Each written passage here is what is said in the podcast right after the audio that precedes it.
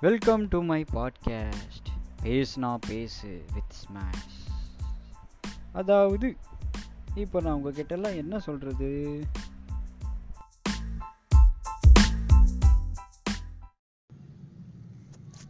Hello welcome என்னன்னா இன்றைக்கி வந்து சோலோ பாட்காஸ்ட் பேசலான்னு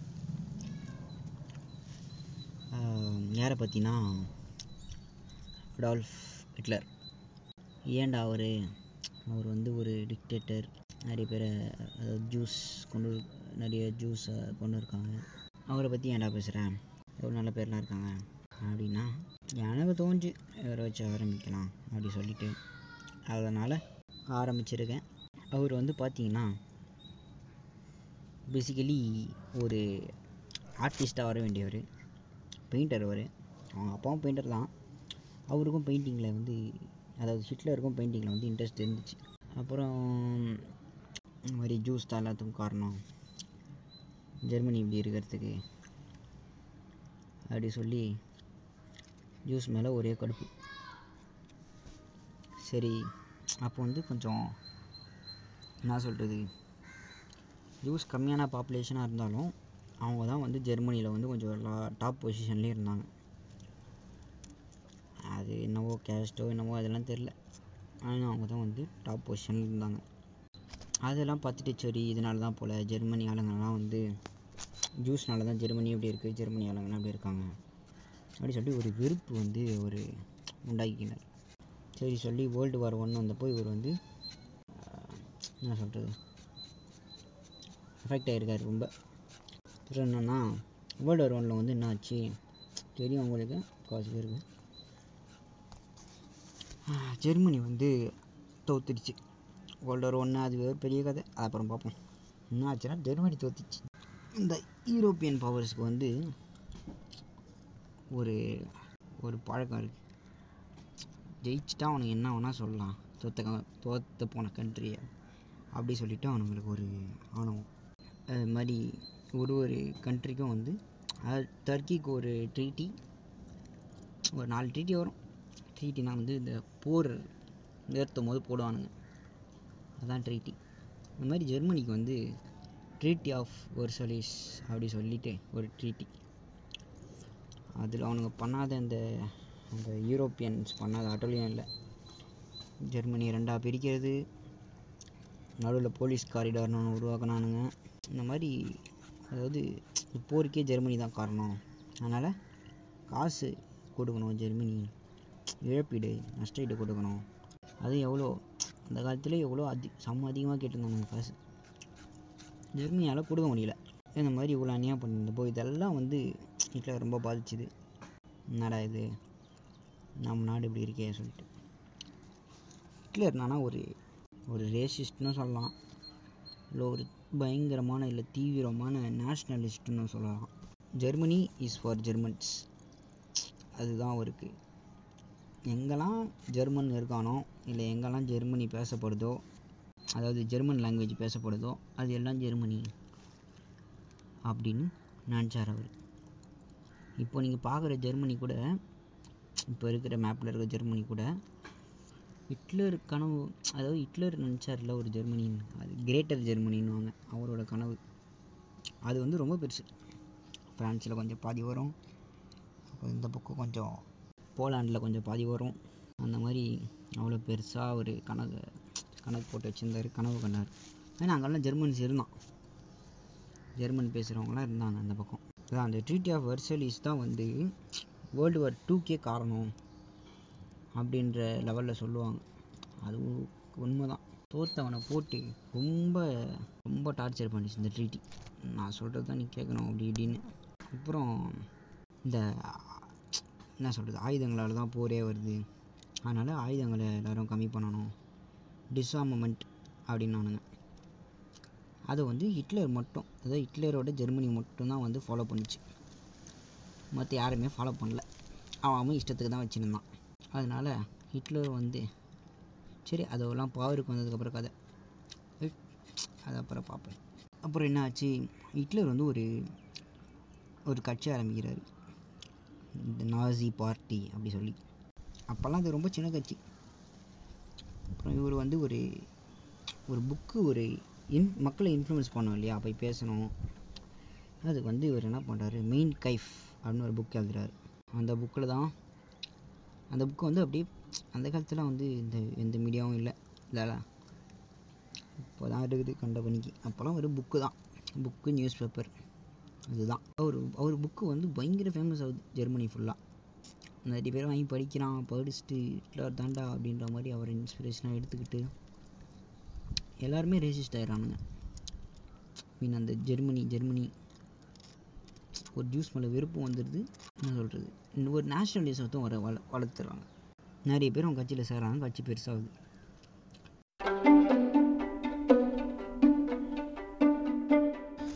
நீங்க கேட்டுக்கிட்டு இருக்கிறது பேசுனா பேசு வித் ஸ்மாஷ்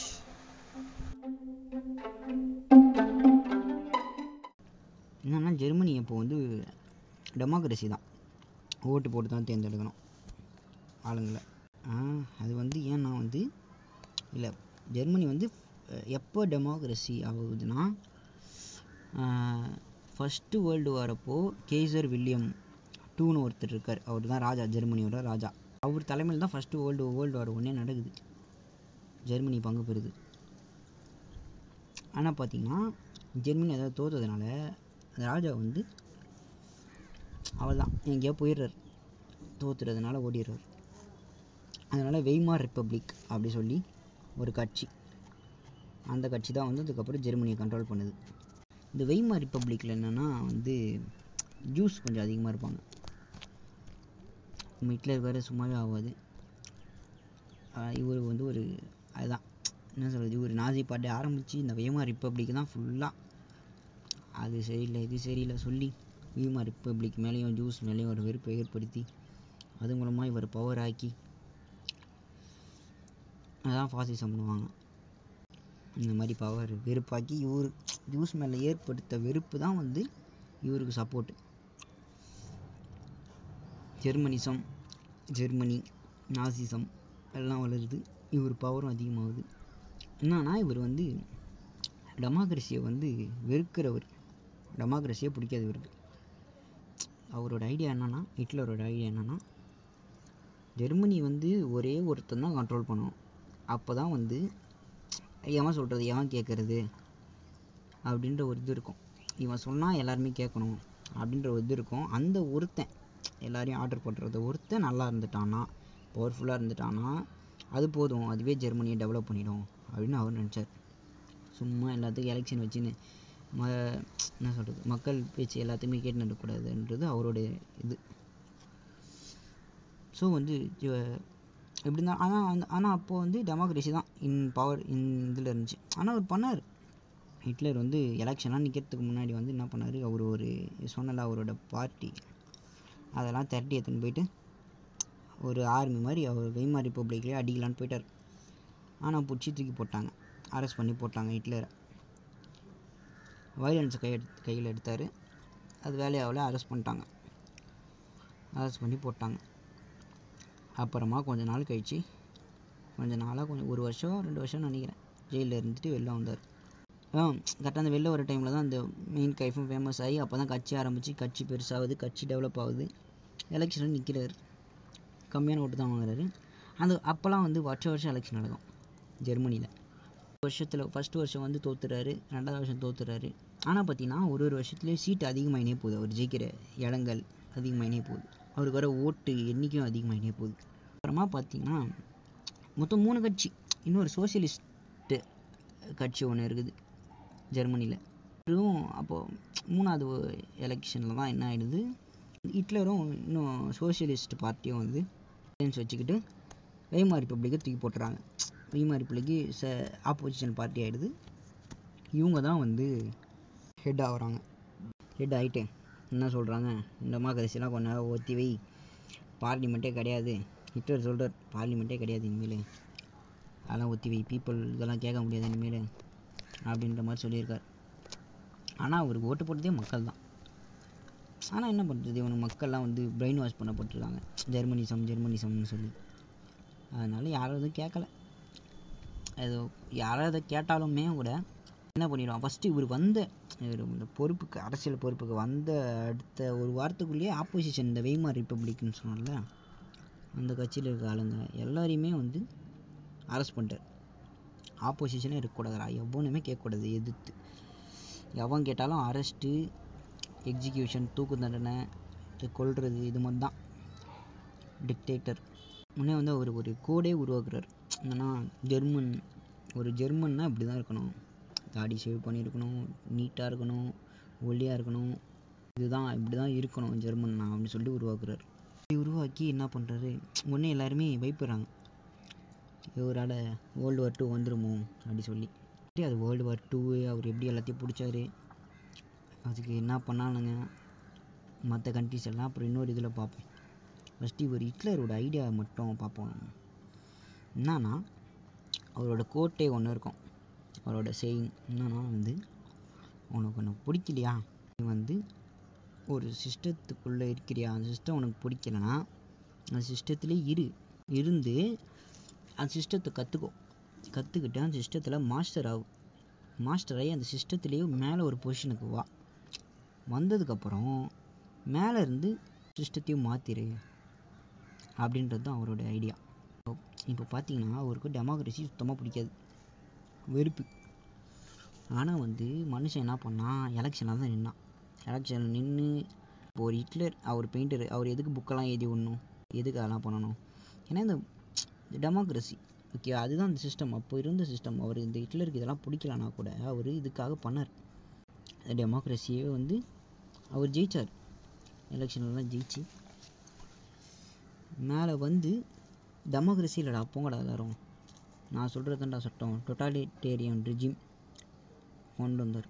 ஸோ அதுதான். இப்போது உங்களுக்கு ஒரு சிஸ்டத்தில் நீங்கள் இருக்கீங்க. உங்களுக்கு பிடிக்கல அப்படின்னா அதில் அந்த சிஸ்டத்தை ஃபஸ்ட் நல்லா கற்றுக்கோங்க அது எப்படி வேலை செய்யுதுன்றதெல்லாம். கற்றுக்கின்னு அந்த சிஸ்டத்துக்குள்ள மேலே வந்து அந்த சிஸ்டத்தையே மாற்றிருக்கு இதுதான். இதுதான் ஹிட்லர்கிட்ட நம்ம கற்றுக்க வேண்டிய ஒரு விஷயம். அவர் அது கெட்டதுக்காக யூஸ் பண்ணார். இருந்தாலும் அந்த ஐடியா வந்து பவர்ஃபுல்லான ஐடியா கரெக்டாக இப்படி தான் மாற்ற முடியும். இப்படி வந்து ஒரு ஒரு வீக்காக ஒருத்தரை பற்றி பார்ப்போம். ஒருத்தர் அவரோட ஐடியாலஜி ஹிட்லர் வந்து நான் ஏன் எடுத்தேன்னா வந்து எல்லாருக்கும் தெரியும். அப்படின்னு எடுத்தேன். ஆனால் நிறைய தெரியப்பட நிறைய பேருக்கு தெரியாத நிறைய பேர் இருக்காங்க. இந்த மாதிரி நேஷ்னலிஸ்ட்டு இல்லை அவங்க ஐடியாலஜி அதெல்லாம் எடுத்து பார்ப்போம். பேசுவோம். இது உங்கள் பேசுனா பேசு.